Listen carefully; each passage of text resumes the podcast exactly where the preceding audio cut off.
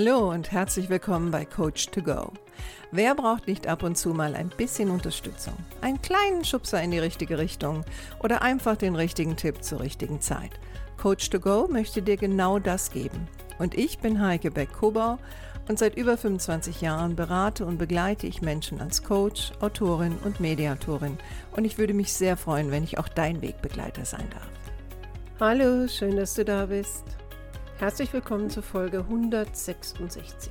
Heute mit dem Thema Umgang mit negativen Emotionen. Gerade in der letzten Woche bin ich in einem Seminar wieder mal gefragt worden, wie kann ich in dem Fall mit meinem eigenen Zorn umgehen? Jemand anders fragte mich dann mit der eigenen Wut, was für mich ähnlich gelagert ist, aber nach einem Nachfragen bei den beiden Personen war es dann doch etwas unterschiedlich. Aber was beide geeint hat, ist natürlich das Gefühl, dass das negative Emotionen sind. Und heute möchte ich dir einige Tipps an die Hand geben, wie du vielleicht damit umgehen kannst. Also erst einmal möchte ich eine Lanze brechen für Gefühle. Also Gefühle sind sinnvolle Elemente in unserem Leben.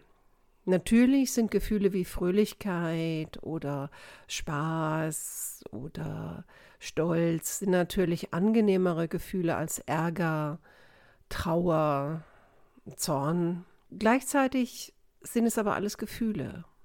Und ähm, wenn wir unsere glücklichen Gefühle willkommen heißen, wäre es auch gut, wenn wir unsere negativen Gefühle willkommen heißen. Denn auch sie haben einen Sinn. Natürlich, wenn man jetzt darüber redet, wie geht man mit negativen Emotionen um, dann greifen die Tipps, die ich dir gleich gebe, für den einen und vielleicht nicht für den anderen, weil es im Grunde genommen keine einfache Antwort darauf gibt, wie man mit seinen eigenen negativen Emotionen umgehen kann. Denn jeder Mensch ist ja ein bisschen anders und hat unterschiedliche Bedürfnisse, Erfahrungen und auch Persönlichkeiten. Und trotzdem gibt es vielleicht das ein oder andere, was so allgemein ist, was auch dir verhelfen kann, deine Gefühle besser zu verstehen, zu akzeptieren und auch zu regulieren. Und das Erste ist erst einmal, akzeptiere das Gefühl, ohne es zu bewerten. Also viele Menschen neigen dazu, ihre Gefühle als gut oder schlecht, richtig oder falsch zu beurteilen. Und das kann natürlich dazu führen, dass man sich für die Gefühle schämt oder schuldig fühlt und das ist natürlich nicht hilfreich, wenn man versuchen will, ähm, mit den Gefühlen anders umzugehen. Nimm sie erstmal wahr und versuche sie nicht zu verurteilen. Ein Gefühl ist erstmal nur ein Gefühl und versuche auch nicht, es zu unterdrücken. Ja, jedes Gefühl hat ein Recht da zu sein. Das für dich Gute wie auch das für dich nicht so Gute. Nimm das Gefühl einfach mal wahr und benenne es. Was ist es denn genau für dich? Ne? Und was für den einen Ärger ist, ist für den anderen noch lange kein Ärger. Und wenn du mit Gefühlen umgehen willst, musst du natürlich erst einmal erkennen, was du fühlst und warum. Und eine Möglichkeit zum Beispiel damit umzugehen, ist zu beschreiben. Ne? Also zum Beispiel, ich bin traurig, weil ich mich einsam fühle. Oder ich bin wütend, weil ich mich ungerecht behandelt fühle. Das war jetzt zum Beispiel bei der Frau mit dem Zorn. Ne? Ähm, da ging es um das Thema, äh, wie kann ich äh, aufhören zu weinen, wenn ich zornig bin. Und meine erste Frage war erstmal, hm, was steckt denn hinter dem Zorn? Ja, ich bin ja wütend. Dann habe ich gesagt, ja, das verstehe ich. Aber was steckt dahinter? Was genau hat sie wütend gemacht? Und auch da kamen wir zu einem Punkt, ähm, der dann ganz oft kommt, nämlich so dieses sich ungerecht behandelt fühlen. Und dann kann ich mich fragen, was genau ist es denn an dem, was mir das Gefühl gibt, mich ungerecht behandelt zu fühlen? Also am Anfang sind die Leute sehr auf der Oberfläche. Ne? Jemand hat mich angebrüllt, in dem Fall war das genauso. Also ähm, jemand hat sie angebrüllt, äh, in dem Fall im OP. Und äh, sie merkte, wie die Tränen kamen. Und ja, dann war sie natürlich auch hilflos, was so das nächste Gefühl ist, was dann oft hinten dran hängt. Und ich sage immer, Wut und Zorn ist ein Sekundärgefühl, das heißt, dahinter steckt meistens ein anderes Gefühl, in dem Fall die Hilflosigkeit. Und als wir so ein bisschen erforscht haben, was steckt da noch dahinter, da kamen wir auch sehr, sehr schnell zu dem Thema, sie fühlte sich ungerecht behandelt, weil in ihrer Welt hatte sie nichts falsch gemacht. Jetzt war ich natürlich nicht dabei und kann auch nicht beurteilen, ob sie was falsch gemacht hat oder nicht. Äh, vielleicht für die andere Person dann doch. Hm, jetzt können wir natürlich auch darüber diskutieren, ist es richtig im Arbeitskontext oder auch privat, jemand anderen zu, anzubrüllen. Ähm, aber da bin ich gar nicht hingegangen, weil letztendlich das war auch nicht die Frage. Die Frage, die sie mir stellte, war, wie kann ich aufhören zu heulen, wenn ich zornig bin? Und da muss ich jetzt erstmal erkennen, was, was bringt mich denn zum Heulen? Oder was macht mich so zornig? Das Zweite, was du machen kannst, äh, unser Gehirn braucht immer etwas zu tun. Versuche das Gefühl im Körper zu lokalisieren.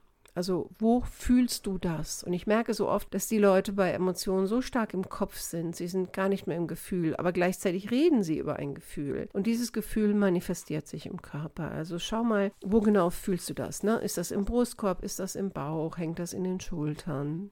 Das kann helfen, auch das Gefühl äh, einfach mal zu akzeptieren und es darf sein. Also was bei Gefühlen immer ganz schwierig ist, wenn man versucht, sie komplett zu unterdrücken. Also die Unterdrückung führt eher dazu, dass ein Gefühl stärker wird und wenn ich mich darauf konzentriere, mir innerlich zu beschreiben, okay, was ist das für ein Gefühl, wo spüre ich es, wie heftig ist es, was hängt dahinter, ne? was wurde gerade verletzt, dann hat mein Gehirn etwas zu tun und normalerweise ebbt das Gefühl auch ein bisschen ab. Manchmal ist es dann auch Zeit zu sagen, okay, ich thematisiere das. Und das hatte ich ihr auch empfohlen, anstatt jetzt einen Groll zu halten. Natürlich ging das in der Situation nicht, weil sie stand jetzt am OP-Tisch und die andere Person war natürlich auch am Operieren, weil es war der Operateur. Und ähm, da kann ein Gespräch natürlich nur nachher stattfinden. Aber dann sollte ich klar haben, was will ich denn thematisieren? Und anzufangen mit, ja, Sie haben mich zum Weinen gebracht und Sie sind der Böse, führt einen eigentlich nirgendwo hin, sondern besser wäre es zu sagen, okay, diese Art des Umgangs hat dazu geführt, dass ich mich ungerecht behandelt gefühlt habe und in meinem Fall führt es halt manchmal zum Weinen. So, und ich hätte gerne, dass, wenn Sie sich über mich aufregen oder wie auch immer, äh, sie das anders äußern als mit Schreien. Das ist schon ziemlich kontrolliert, das ist schon ziemlich souverän. Und das kann ich erst, wenn ich drüber nachgedacht habe, selten in der Situation. Außer du bist jetzt vielleicht jemand wie ich und hast auch schon sehr viel Übung gehabt in solchen Situationen, dass du das vielleicht schneller durchlaufen kannst und dann auch schneller thematisieren kannst. Aber meistens passiert das erst im Nachhinein. Manchmal heißt es aber auch, äh, finde einen gesunden Weg, um dein Gefühl auszudrücken. Das eine kann sein, drüber zu sprechen. Das andere kann aber auch sein, ähm, es aufzuschreiben, ne, dass es mal rauskommt. Das dritte kann sein, je nachdem, um welches Gefühl es geht, zum Beispiel Trauer, dass ich male, musiziere, dichte, Sport treibe, manchmal auch meditiere. Das können alles äh, Möglichkeiten sein, um mit Gefühl umzugehen und es nicht zu verdrängen.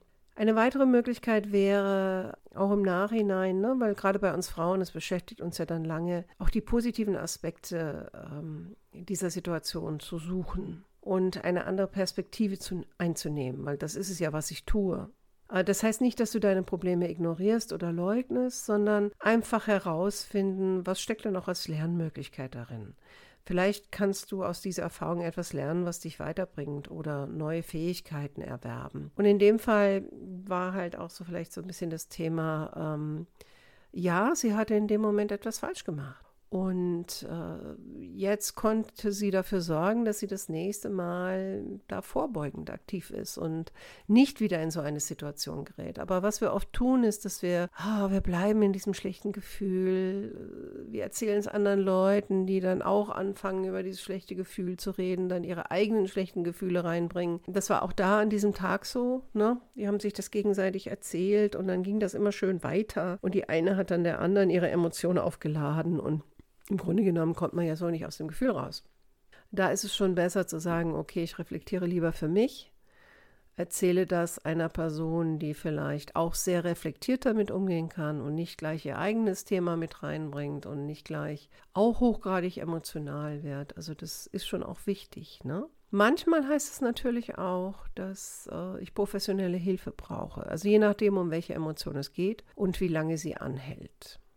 Das könnte ein Psychologe und Therapeut sein, das könnte ein Coach sein, äh, das könnte eine Selbsthilfegruppe sein, wie auch immer. Was aber so, ich sag mal, bei Gefühlen, die so aufflammen und dann auch wieder weggehen, äh, vielleicht auch hilfreich sein kann, also jetzt nicht Therapie bedürftige Gefühle, die länger anhalten, ist auch gleich im Nachhinein zu überlegen, okay, wer ist hier eigentlich Chef von meinen Gefühlen? Du bist Chef deiner Gefühle. Ich sage mal, wer fährt hier den Bus? Das ist auch ein, ein Satz aus dem NLP, dem neurolinguistischen Programmieren. Und wenn es um Gefühle geht, kommt immer so die Frage, wer fährt eigentlich deinen Gefühlsbus? Und du fährst deinen Gefühlsbus. Ich sage dann immer, ich entscheide, wer mich ärgert. Ich entscheide, wer mich verletzt. Natürlich ist das kein einfacher Weg, bis dahin zu kommen. Und natürlich gibt es auch den Moment, wo ich mich verletzt fühle oder ärgere. Aber ich komme relativ schnell wieder raus, weil ich dann sage, mhm, okay. Also ich kann jetzt weiter lamentieren, ich kann mich weiter darüber aufregen ich kann mm, da drin versinken und mir vielleicht die Nacht um die Ohren schlagen mit diesem Thema. Ich kann aber auch entscheiden, nein, ich mache was anderes. Ich tue mir was Gutes zum Beispiel. Und ich schaue mal anders auf das Problem. Oder ich nutze meinen Körper ähm, und mache mit meinem Körper etwas anderes. Oder ich beschäftige mein Gehirn. Oder ich wechsle die Perspektive und frage mich mal, okay, das war vielleicht jetzt nicht so besonders schön, aber wofür kann ich auch dankbar sein? Also nehmen wir mal ein Beispiel. Also ich habe vor einiger Zeit in einem Businessportal ähm, einen Post gemacht, hatte etwas beschrieben, was ich in meiner Arbeit öfter erlebe, also im Grunde genommen nur reflektiert, was mir zugetragen wird. Und dieser Post ist eine, in eine sehr große Resonanz gegangen. Ähm, der Großteil war positiv, Ne, dass Leute mir zugestimmt haben, gesagt haben, ja, so erlebe ich das auch oder ja, kenne ich auch oder ach Gott, tolle Beschreibung, eins zu eins, bla bla. Aber es gab natürlich auch einige sehr negative. Und eine Person, ähm, warum auch immer, keine Ahnung, hat das anscheinend ähm, so getriggert, dass diese Person jetzt ähm, schon seit mehreren Tagen immer wieder sehr umfangreiche Reaktionen schickt, die natürlich äh, auch in, in deren eigenen Portal, weil diese Person hat es geteilt, ähm, auf positive Resonanz stößt, weil da wahrscheinlich viele Leute drin sind, die das ähnlich sehen wie diese Person. Ich meine, wir umgeben uns ja oft mit Leuten, die Dinge ähnlich sehen. Und dann entstehen noch mehr negative Kommentare. Und am Anfang habe ich noch so ein bisschen reagiert und dann habe ich gedacht, ach nee. Also ich habe mich jetzt auch nicht rechtfertigt. Ich habe das eine oder andere halt vielleicht nochmal aufgelöst. Und dann habe ich gedacht, ach ja, ist doch in Ordnung. Ich meine, jeder hat ja ein Recht auf seine Meinung und ich muss mir das auch gar nicht anschauen und ich muss mir das auch gar nicht anziehen. Derjenige hat sich da jetzt rein verbissen und hat für sich beschlossen, ich bin in diesem Thema vielleicht eine Art von Feind. Und da muss man sich jetzt festbeißen. Aber davon geht die Welt nicht unter. Ich muss mir den Schuh nicht anziehen. Ich fahre meinen eigenen emotionalen Bus und ich bin jetzt raus. Also heißt, ich reagiere da auch nicht mehr drauf und äh, ich lasse das einfach laufen. Und klar wird das irgendwann verebben. Letztendlich geht es auch um nichts Dramatisches, aber für diese Person offensichtlich war es in dem Moment etwas Dramatisches. Und ich habe dann für mich so gemerkt, okay, was ist denn das Positive daran? Naja, das Positive daran ist, dass ungefähr 95 Prozent der Reaktionen sind positiv. Und vielleicht im, im Zuge dieses Themas, was ich gerade genannt habe, äh, diese Frau im OP, die könnte auch sagen, naja, hier habe ich vielleicht einen Fehler gemacht oder hier hat jemandem was nicht gefallen. Aber in 95 Prozent der Fällen läuft alles prima und niemand beschwert sich und ich werde teilweise gelobt. Also wieder die Perspektive mal auf das zu legen, was gut ist und dafür auch dankbar zu sein, anstatt sich zu verlieren in dem Negativen. Das wären so meine Tipps für dich. Falls du weitere Unterstützung brauchst, kannst du dich natürlich an mich wenden. Ich wünsche dir noch eine schöne Restwoche. Mach's gut und ich freue mich, wenn du nächste Woche wieder dabei bist. Ciao, deine Heike.